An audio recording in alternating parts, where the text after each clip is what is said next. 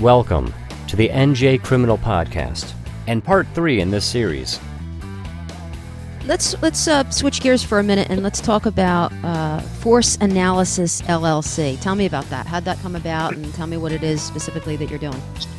Well, it's a uh, uh, consulting company that I started uh, in January of this year, and it's cons- consulting on use of force. Basically, whether it's a, a criminal case, a civil case, or an administrative case, either the officer or his attorneys can hire me uh, to review a case, or if a, a, prosecutor's office or district attorney's office want me to review it on a criminal aspect uh, to see if the force was reasonable. Um, when you do expert consultation, you have to do both sides. You can't just say, "Hey, I'm only going to do um, use of force that favor the police." Uh, you can't do that because you have to be fair, you have to be objective, and you have to be impartial on, on every case that you look at. And let's be honest, um, there are uses of force by police that are not reasonable, and you have to be willing to accept that and take those types of cases and, and have to testify and, and basically explain why the officer's use of force was not reasonable. Um, certainly not something I look forward to, but that's that's the business that uh, I guess I volunteered to be in. Well, right. I mean, I guess I can, it's, about being able to be fair and objective. Um, yes, and it sounds that's, like exactly what it is. Decades of experience and your now your familiarity with the new directive puts you in a, a, perfect position to be able to do that. Are you able to review uh, just state police or all departments types of cases? I, I cannot do any state police cases whatsoever. Got it. Um, or probably any case that the state themselves, as in the Attorney General's office, is looking at while I'm currently employed in law enforcement. But any uh, local or prosecutor's office type cases I can certainly do are out of state uh, cases, and all well, that was, gonna, yeah. That's what I was going to ask you. Are you limited to, uh, in terms of your expertise, New Jersey, or uh, do you see uh, force analysis being something where you can, uh, you know, testify in other states? No, I can certainly testify in other states. Uh, you just have to be cognizant of uh, the guidelines in those states. Um, obviously, the Graham versus Connor, that's the federal standard that most sta- uh, states go by, objective reasonableness. But there are states that hold more of a stricter policy in, in law when it comes to objective reasonableness. Uh, so I can certainly do any state. Uh, I know uh, lots of use of force experts, as I've been trained by experts throughout the country, that they basically have their own companies now, and and they do cons- consultation uh, um, in other states, not just the ones that they live in. But it's certainly challenging in today's uh, environment being a police officer. But um, you know that's what everyone signs up to be that want to do this job, and you you have to change with the times, uh, whether you like it or not. Right. Uh, you know, and, and mo- the most important thing is is to go home safe. Well, um, right, and home- I, I mean, I know from my, my, you know, the time that I worked as a prosecutor and uh, trained law, law enforcement. Uh, one of the first things we always said was, "Look, the number one rule is to go home safe." if you if you don't remember anything else, you want to remember that you you know to go home safe. So that certainly uh, rings true, no matter where you're, where you know what department you're looking at, right? Absolutely, and regardless of what your assignment is, uh, whether it's on patrol, whether it's doing undercover work as a detective, um, it, it, doesn't matter. that's the main goal is to go home safe and go home to your family, um, and just the decisions you make, uh, just make sure they're reasonable. Uh, but a lot of times you don't have a lot of time to think about your alternatives. You kind of have to go with what comes to mind the quickest and uh, and make sure it's reasonable at that time because that's what the standard is. Everybody seems they want to question an officer's uh, ability. They could have done this force option as opposed to this, or they could have done that as opposed, opposed to that. Uh, that's not the standard. The standard, what they did do was that reasonable under the totality of the circumstances? Uh, that's where a lot of people really don't understand. Um, most times, have most, most states times, uh, uh, changed uh, policies like New, New, Jersey, or most states moving towards uh, proportionality, de-escalation, etc.? From what I can see, a, a lot have. Uh, certainly, that de-escalation is big throughout the country. There's training going on by several different companies uh, in New directives and guidelines that are coming out, um, as probably they should. I mean, uh, each department should be having training on de-escalation. Uh, there's no need unless someone's in a threat of death or serious bodily injury. There's no need to rush in anymore. Mm-hmm. Uh, if if you can, if it's possible, and if it's feasible, take a step back. Give yourself time, distance, space, cover. Wait for backup if you can. Uh, try to use verbal communications. Uh, again, it, you can't do that in every situation. Sometimes you're being attacked or someone else is being attacked, and you have to act immediately. But sometimes you, you, you do have that ability to step back and, you know, for safety not only of yours, but the other person's safety as well. You don't want to use force unless you have to. Um, and that's one of the uh, the big words that the AG's office has in their guidelines, and they had it before. It's got to be necessary. If it's not necessary, then why are you using force to begin with? Um, but it's up to the officer to explain um, their actions of what they did and why they did it. You know the old saying, you can't teach a, an old dog new tricks. Do you think it's harder to train uh, more experienced officers or, or, officers that have been on the force for a longer period of time for the reasons you've stated? Is it easier to I train brand so. new officers in this new policy?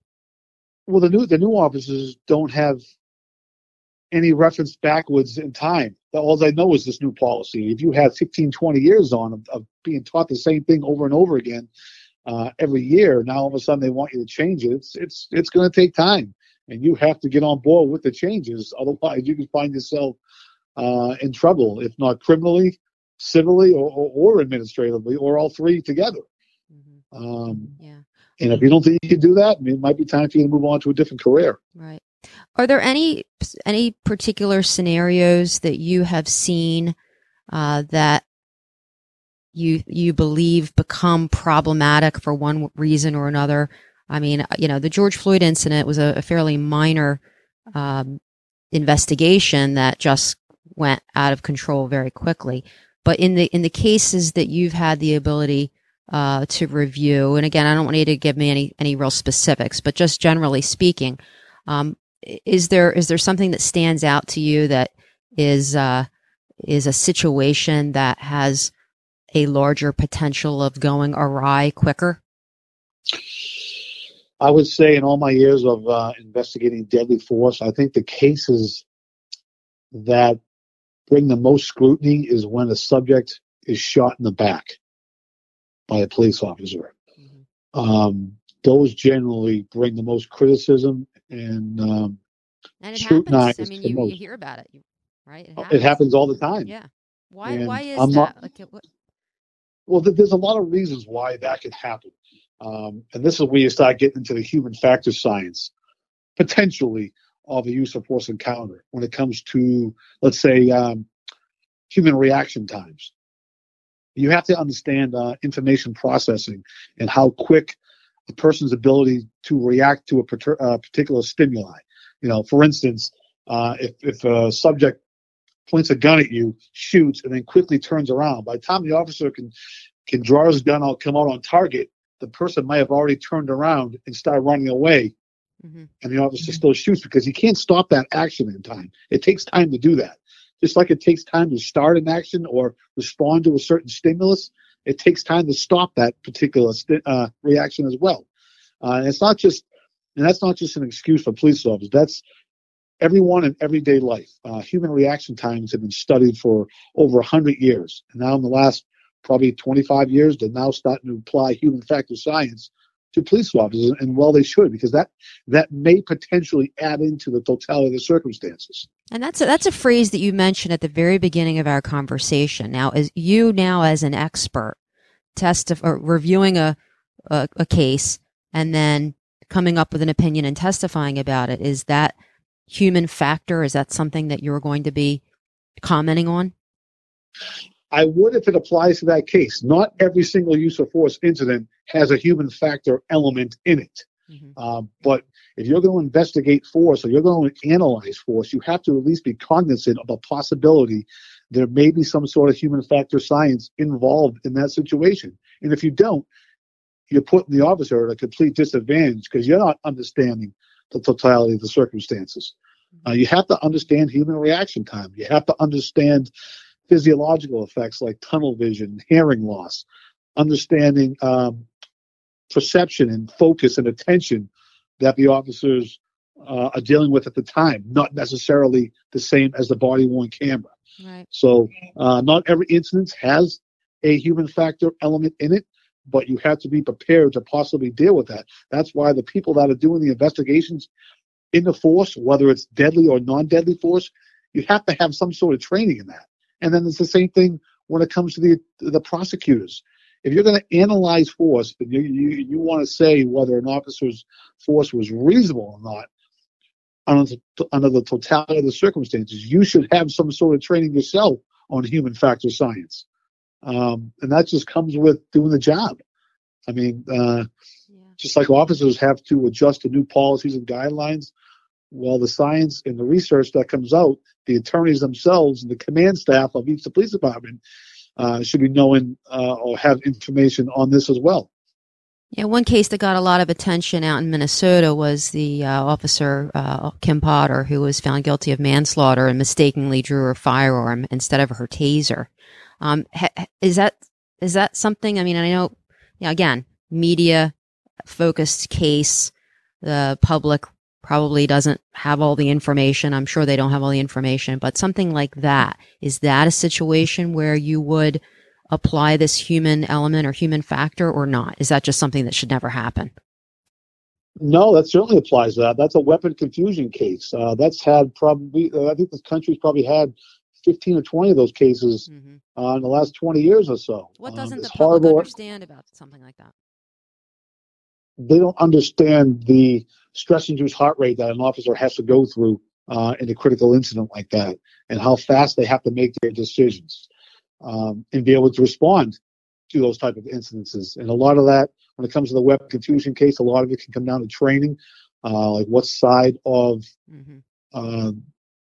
The officer is carrying their taser as opposed to where they're carrying their firearm. There's a lot of stuff like that that comes uh, involved in that. Uh, it was a it was a terrible incident um, for the person that she shot. It's a terrible incident for her because now she's uh, uh, was found guilty and, and had to go to jail. Um, there's no winners in a situation like that. There's, uh, there's just they're terrible to have to go through them on both sides, and they're terrible to have to investigate uh, something like that. And it's terrible for like a local prosecutor's office or district attorney's office to have to deal with that because the scrutiny uh, that comes with that uh, can be overwhelming for their office as well. So, uh, Force Analysis LLC, if a defense attorney has a is defending an officer um, they could reach out to you as long as it's not a state police case and have you review the file and consult on it and potentially testify? Yes. Okay. Yep. I will uh, review the case. I will review it uh, objectively and impartially uh, on the totality of the circumstances, uh, reviewing everything uh, that was involved in that case, and, and, I'll give the attorney my honest opinion uh, after I view it. if they want an expert report stating what I what I think and why I think that way, I, I will certainly do that. Yeah, it seems to me, I, if I'm a defense attorney, I would, I would uh, definitely, if I had a situation like that, want to reach out to you. How, how do people get a hold of you, Glenn? Uh, my website, you get uh, www.forceanalysisllc.com. Uh, my email, which is glenn at forceanalysisllc.com. Um, and my phone number is also on my website, too. They can call me. So anytime, uh, whether it's a, um, pro- local prosecutor's office, whether it's a uh, a local police department themselves that want to review it administratively, uh, whether it's a the union or an attorney for the office themselves. Um, you know, I when you when you get the consultant, you have to be willing to do both sides, and uh, you know, I'll, I'll review everything objectively and impartially as I can uh, all the uh, information that I get at the time. And uh, you're where are you based out of? Um, Linwood, New Jersey. Got it. But you're all you can go all over, correct? Yes, yeah. If uh, if, if an agency up north wants to uh, can, wants me to consult in the case, no problem there. We can do most of the stuff by uh, by phone or um, video conferencing. Uh, at some point, if uh, you know, if they if someone hires me, I'd probably want to go up and see the scene mm-hmm. uh, itself, where the incident happened, if I can, or if, if, if there's no photographs or uh, wherever I can to get the the, the best uh, perspective of what happened during the incident. I didn't want to rush you today, but is there anything else that you wanted to comment on? Um, you know, we could certainly have you back and kind of get into the the nitty gritty of the policy in more detail. But was there anything else just today that you wanted to mention uh, in this call? Oh, I, just like we talked about before, Meg, I could talk about use of force all afternoon, but I know we're on a uh, time frame here. But like, you know, my, my biggest thing is when you want to analyze force, don't just do it by watching a video. It's so much more than that. Understand the totality of the circumstances, and I understand that the media and the public don't have all the facts right away. Uh, it might take weeks or months for them to get all the facts. Um, but don't just judge a police officer's action just by watching a video. You really have to understand the standard of force of objective reasonableness under Graham versus O'Connor, um, and realize that officers have to make split second judgments under circumstances that are tense, uncertain, and rapidly evolving. You have to put yourself in their perspective at the time of the incident, not just look at it in 2020 hindsight and you know sitting in the nice comfort of uh, a chair at your desk and, and, and, watch video and hit play rewind play rewind over and over again you know an officer has uh, typically a very short amount of time to respond to an incident um, you have to take that into consideration um, knowing what they were dispatched to knowing what happened when they got there and then what happened what happened as the, as the incident unfolded uh, what crimes were being committed before, during, or what they believed or the officer believed was being committed. Uh, understand the severity of the crime, understand the immediacy of the threat, if there is one, to him or other people. Understand if the person is resisting and how they're resisting, and, and if the person's uh, evading by flight and trying to run away. You have to take all that into um, under the circumstances and then decide whether the officer's use of force was reasonable. Do you think the new directive does all that?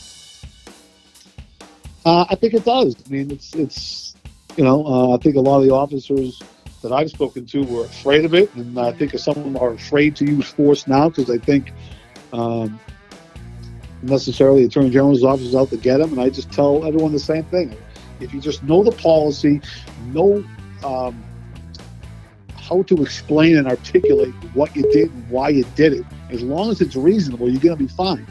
Um, and just understand what the policy says. Um, understand what you can do in certain circumstances and what you can't do. You know, and if you want to go away from that policy, you certainly have to explain uh, what what you did and why you did it. Uh, that's the biggest thing. I mean, police officers uh, the mentality years ago was the less you put in the report, the better. Now, uh, I think since I've been on, I think it's the more that you put, the better. You really have to explain your actions and what, and not just what you did. You have to explain how you were feeling and why you were feeling that specific way, because that can call that all comes in the totality of the circumstances. You just know the guidelines, know the standard of Graham versus Connor, know uh, and uh, how to articulate that in your reports. That's that's the biggest thing, I think. Got it. Got it. All right. Well, thank you so much for taking the time to talk to me today and and uh, kind of start digging into this. There's there is so much there, and it's not it's certainly not as clear as I think a lot of people want to make it. So you know, having someone like you that has so many years of experience, has the experience uh, to you know, look at a at a case objectively and apply the new directive uh, in a in a in a way that's going to basically come up with a, an expert opinion uh, as to whether or not that use of force was or was not proper is is indispensable for both oh, for both you. sides, you know, prosecution and defense. Yeah, well, thank you very much for having me. And uh, if anyone's looking for some consultation on use of force, just remember uh, Force Analysis uh, LLC. Great. Force Analysis LLC. And I got to ask you, where did you grow up? Uh, Boston, Massachusetts, That's right outside. What I thought. That's what I thought. well. Yeah, I, transpl- I transplanted my accent down here uh, about uh, back in 2000. That's fantastic. Great. So, you ready for some baseball? I am. Uh, my Red Sox will be kicking off. I know they were postponed last night, but they're playing the Yankees uh, tonight, and uh, hopefully for never uh, hoping for another playoff season and uh, possible World Series. Don't forget to subscribe and like the show on iTunes, Spotify, and anywhere you listen.